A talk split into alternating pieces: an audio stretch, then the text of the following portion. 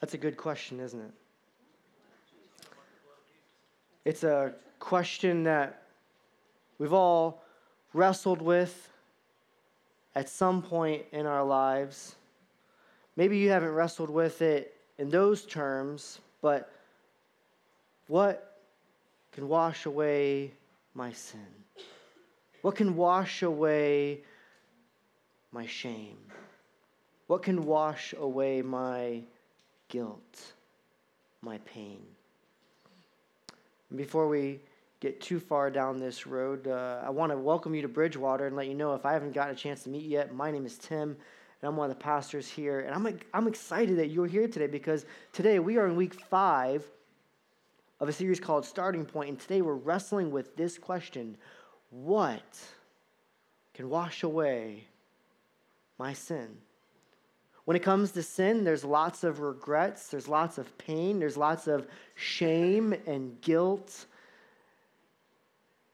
And we wonder what will really wash it away? What will wash away my mistakes? What will wash away my memories, my habits? And some of you, you try to drink it away. Some of you try to medicate yourself. Others, you try to work really, really hard and hope that it just goes away. Some of you give more money and you hope that will dissolve the shame, the guilt, the sin. But what? What can wash away my sin? Can it just be washed away so that I don't ever have to think about it again? Or when I do think about it, I'm okay with it? What can wash away your sin? What can wash away my sin? And you know, there, there are things that go on in your life and my life that there are sins that, that you and I can laugh at, right? You know, like when you're 16 and you're driving your, your red Firebird down the highway at who knows how many miles an hour, and you just laugh at it now, right?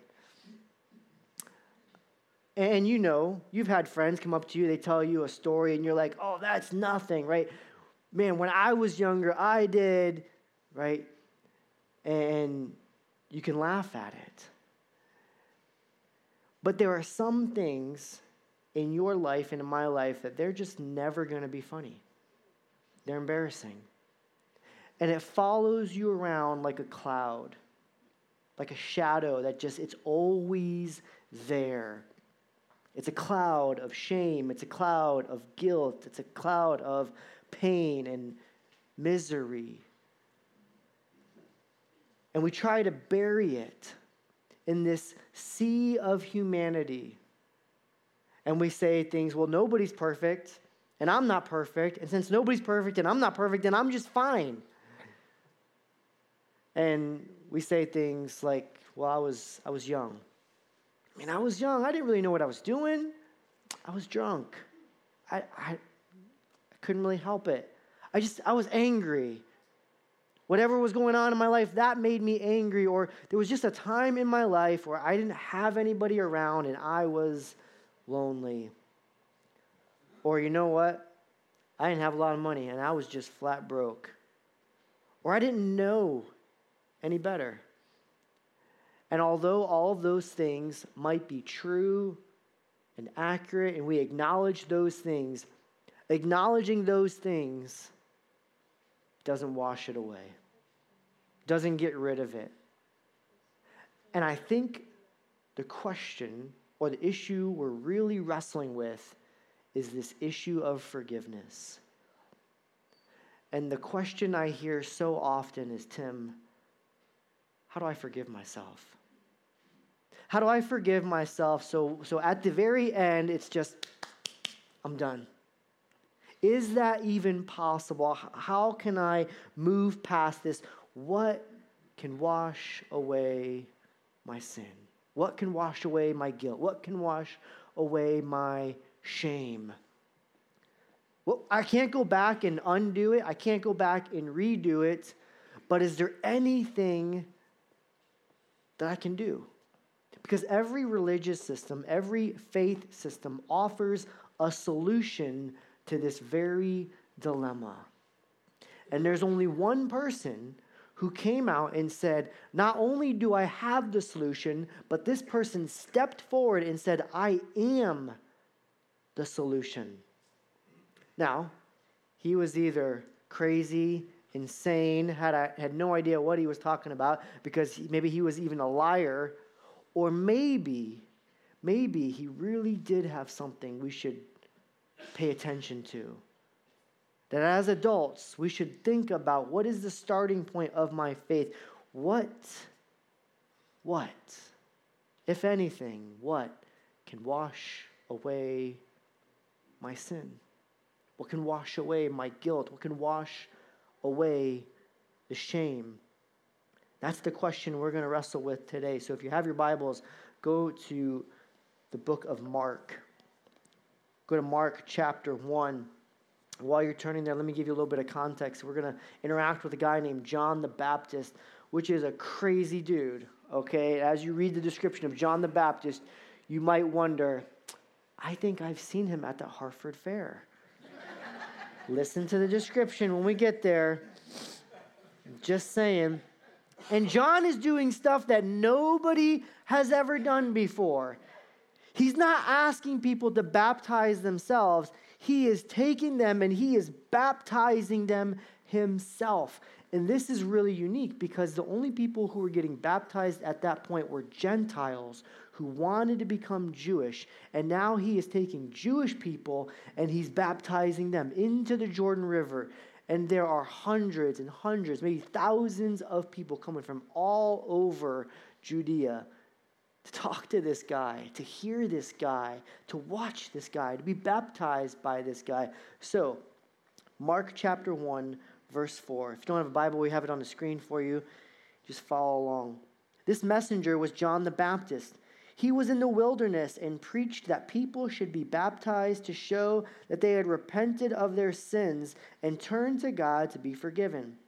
All of Judea, including all the people of Jerusalem, went out to see and hear John. And when they confessed their sins, he baptized them in the Jordan River. His clothes were woven from coarse camel hair, and he wore a leather belt around his waist for food, he ate locusts and wild honey.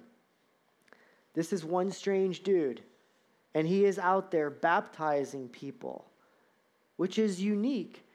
And what Mark says is that all the people in Judea, all the people from Jerusalem are coming.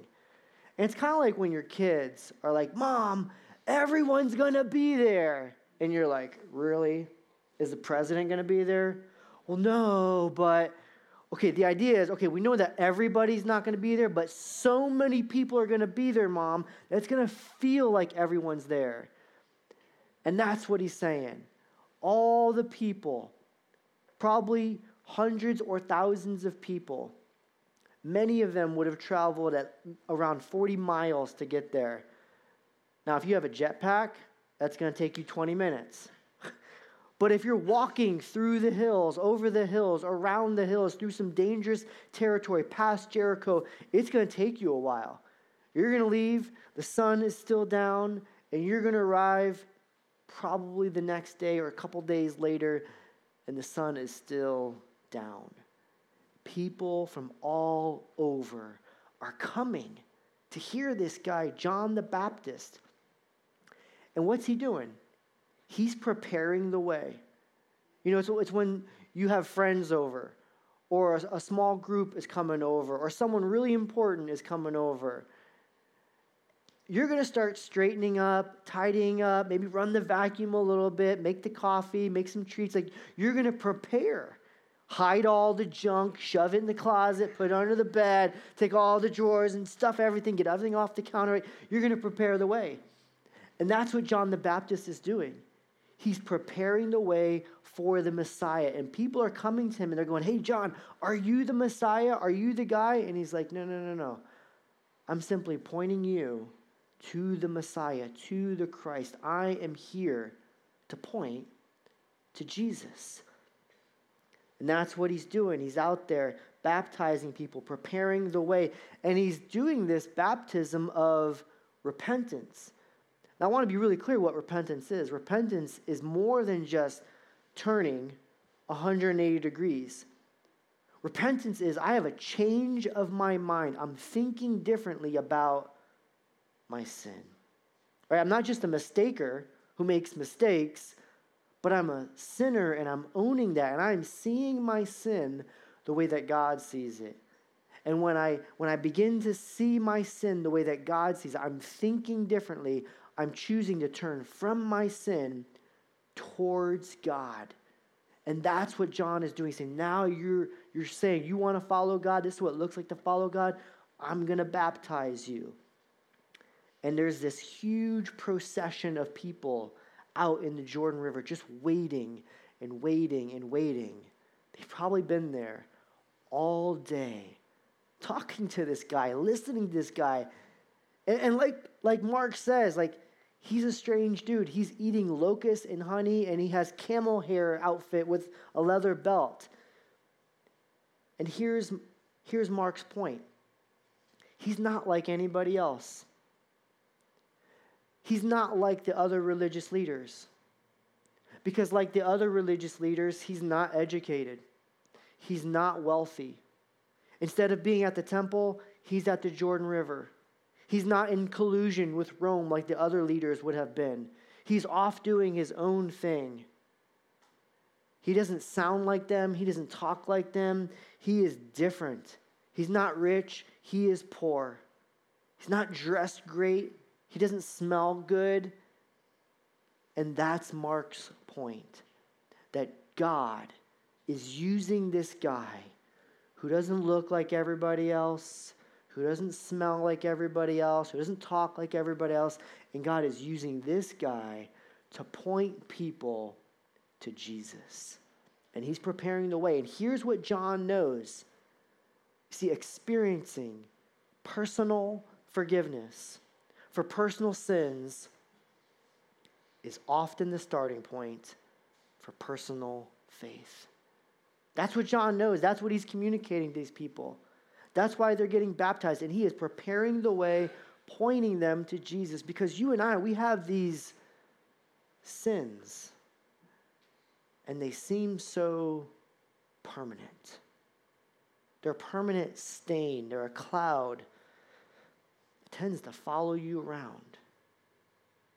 And you wonder is there anything, anything I can do that would just get rid of this for good? And John writes something very similar in his gospel. Take a look at what John says. John chapter 1, verse 26. John told them, I baptize with water, but right here in the crowd, is someone you don't even recognize. Verse 27 Though his ministry follows mine, I'm not even worthy to be his slave and untie the straps of his sandal. John is right there in the Jordan River, baptizing more people, and he says, Guys, ladies, kids, there's somebody here you don't even recognize him. I'm not even worthy to crouch down and tie his sandals. He is so much better. Look forward to something better. And then John tells us the next day, the next day, John saw Jesus coming toward him. And listen, he says, Look, Kids, shh, look. Hey, hey, John, I, I came here to get baptized. I walked 40 miles. I walked all day, all night. Shh, just look, look. Hey, John, I've been here in line for a long time. Shh, just, just look. The Lamb of God. Look, the Lamb of God. Everyone's now looking for a sheep and they would have understood a little bit about what lambs are. But in their mind, lambs are dirty, smelly, stupid, dependent, helpless, weak, Look, the Messiah. It's a Lamb of God. Weak, stupid, helpless, dumb, smelly. I mean, they would have been waiting for someone to say, Behold, the King. Behold, the Messiah. But John says, Look, the Lamb of God. Now, best case scenario, you have a helpless, weak lamb. Worst case, it's dead. And they would have thought about that regarding the sacrificial system. The sacrificial system went all the way back to the very beginning. And in fact, we see Abraham, God being calling Abraham to sacrifice his son. He's bringing his son up, ready to take his life, knowing that God somehow is going to provide. But just as he's about to sacrifice his son Isaac, God stops him and he provides a sacrifice. He provides a, a ram caught in the thicket and, and he sacrifices that. We also see Israel being delivered out of Egypt from bondage. And as they're being delivered, God tells them, sacrifice a lamb, prepare a lamb. There's going to be a Passover meal. You're going to have this every time you remember Passover, have this lamb, this sacrificial lamb. In the book of Isaiah, Isaiah talks about a lamb that was led to slaughter. Isaiah says he's the one who will be wounded for our transgressions and bruised for our iniquities. They knew all of that. But what they didn't know, or what they didn't think as, as themselves, as a people who needed a sacrifice. He says, Look, look, at the Lamb of God who takes away the sin of the world. Roman sin, Jewish sin, American sin, European sin, your sin, my sin, the Lamb of God that takes away. He's going to take away your sin and my sin. Here's the point Jesus doesn't just have a solution for your sin, He is the solution. What can wash away your sin? What can wash away your guilt, your shame, your memories, the mistakes, the failures? Jesus is the solution. Jesus came as the Lamb of God to die for your sins and my sins. And did you know that when Jesus died, you can look this up on Google, he didn't suffocate, which is interesting because when you were crucified, that's typically how you died. They would drive a nail or a spike through your wrists, one in the other, in your feet, and your arms, your hands would be above your head, and your legs would be bent. And so, in order to breathe, you'd have to push your legs up, and then you could breathe. Well, eventually you just got so worn out that you could no longer push yourself up to breathe. And so when the Romans got sick and tired of watching you struggle, they would come and whack, break your legs, and then you can't push up. And your lungs would no longer be able to take in oxygen. It would be like this con- constant phase of inhaling, but you can't actually breathe, and so you suffocate. But that's not what happened with Jesus. They came to break his legs, but he was already dead. You see, Jesus was beaten, was whipped, a crown of thorns went on his head, he was nailed to that cross, and he bled to death for your sins, for my sins. The Lamb of God came to take away your sins, to take it away, to pay for it what can wash away your sins? You can't. Alcohol can't. Now, it may numb it for a bit. You may escape for a little bit, but you can't wash it away. Nothing can wash it away. Some things make you feel better, but that guilt and that shame Stay there. Paul talks about this. Listen to what Paul says. Listen to his interpretation of what John talked about. Colossians chapter 2 verse 13. You were dead because of your sins and because of your sinful nature was not yet cut away. Then God made you alive with Christ, for he forgave you of all your sins. You were dead. Why? Because of your sin. So, how did you go from dead to alive?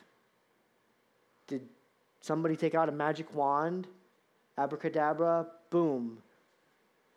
No. You were made alive with Christ, for he forgave you of all your sins. He died on that cross. He came into the world to be that sacrificial lamb. He died for your sins, and he died for mine. So, what can wash away your sins? I'm going to borrow this, Jim. Got a cable stuck here. We'll leave that there. Jim's really worried about his glasses. What can wash away your sin? Sharpie? Yes. Permanent? Sin feels permanent? Dawn's really nervous because this is her whiteboard.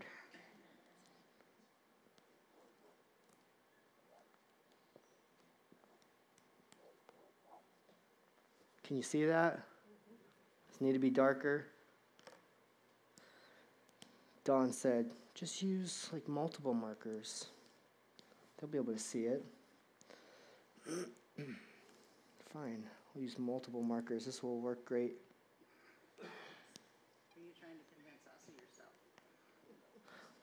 All the above, Karen. What can wash away your sin? Sorry, Dawn. I can't. What can wash it away? Like, really? Well, here's what has to happen is that it has to be covered with something else. And Jesus came and he died for your sins.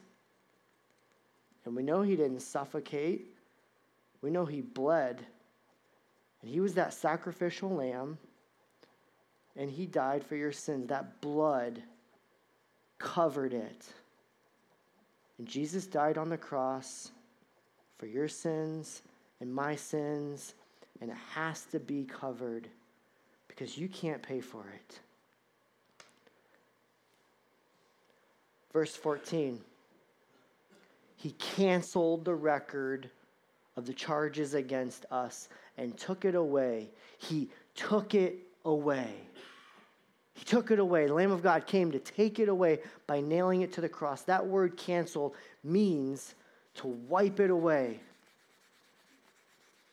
Well, we got to work a little harder on that. we got to work on this.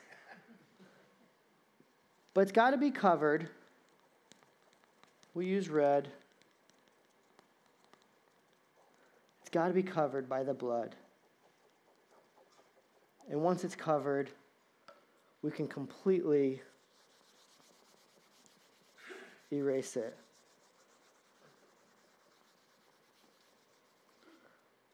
Well, you have to use your imagination. Sorry, Dawn. owe you a new whiteboard.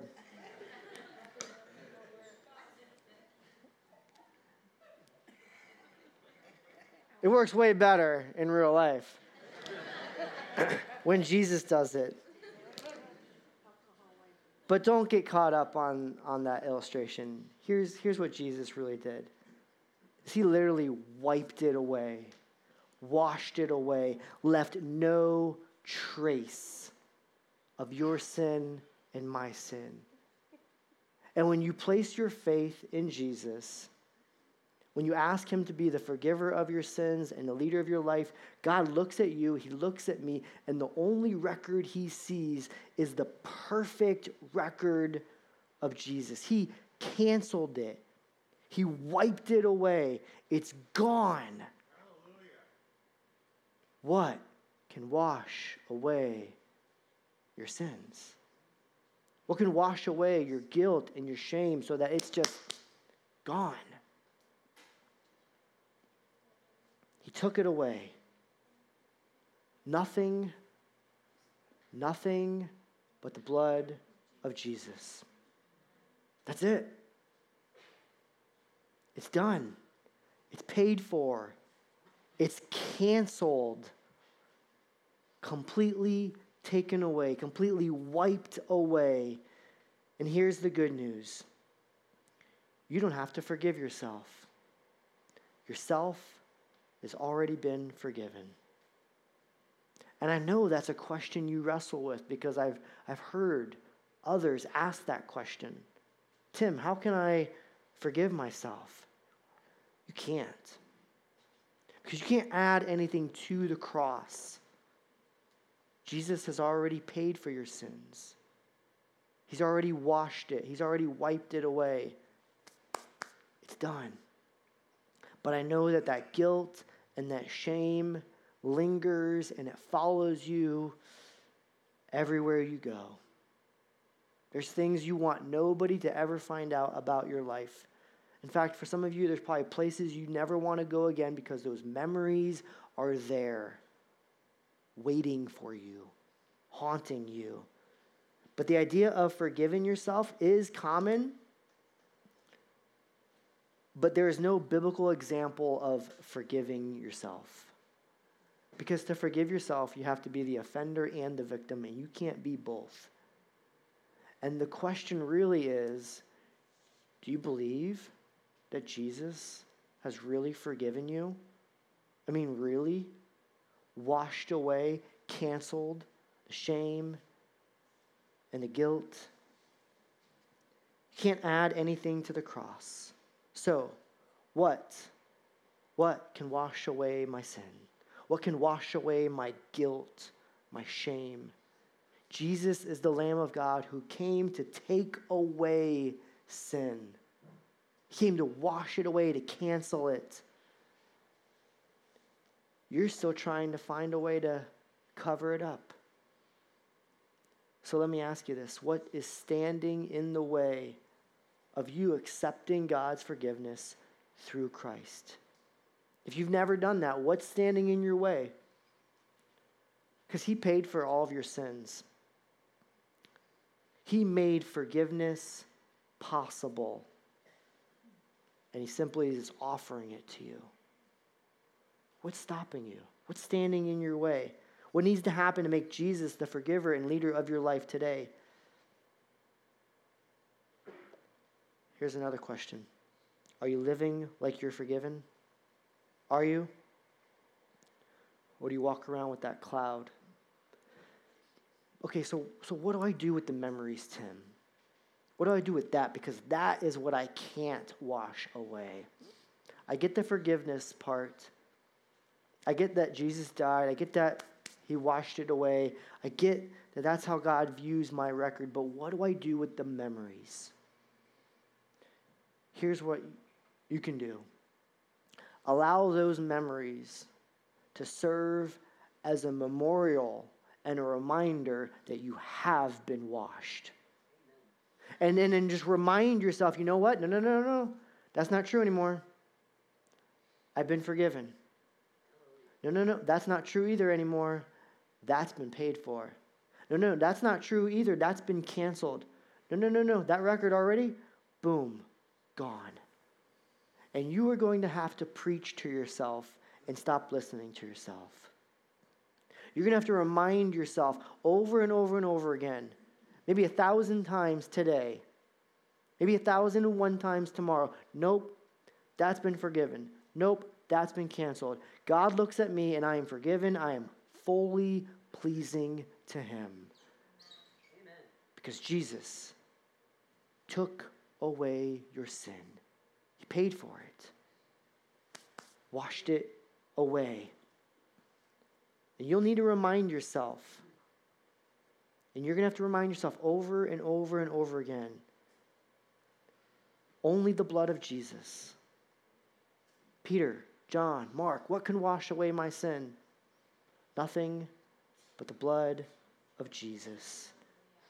If God doesn't condemn you, why do you condemn yourself?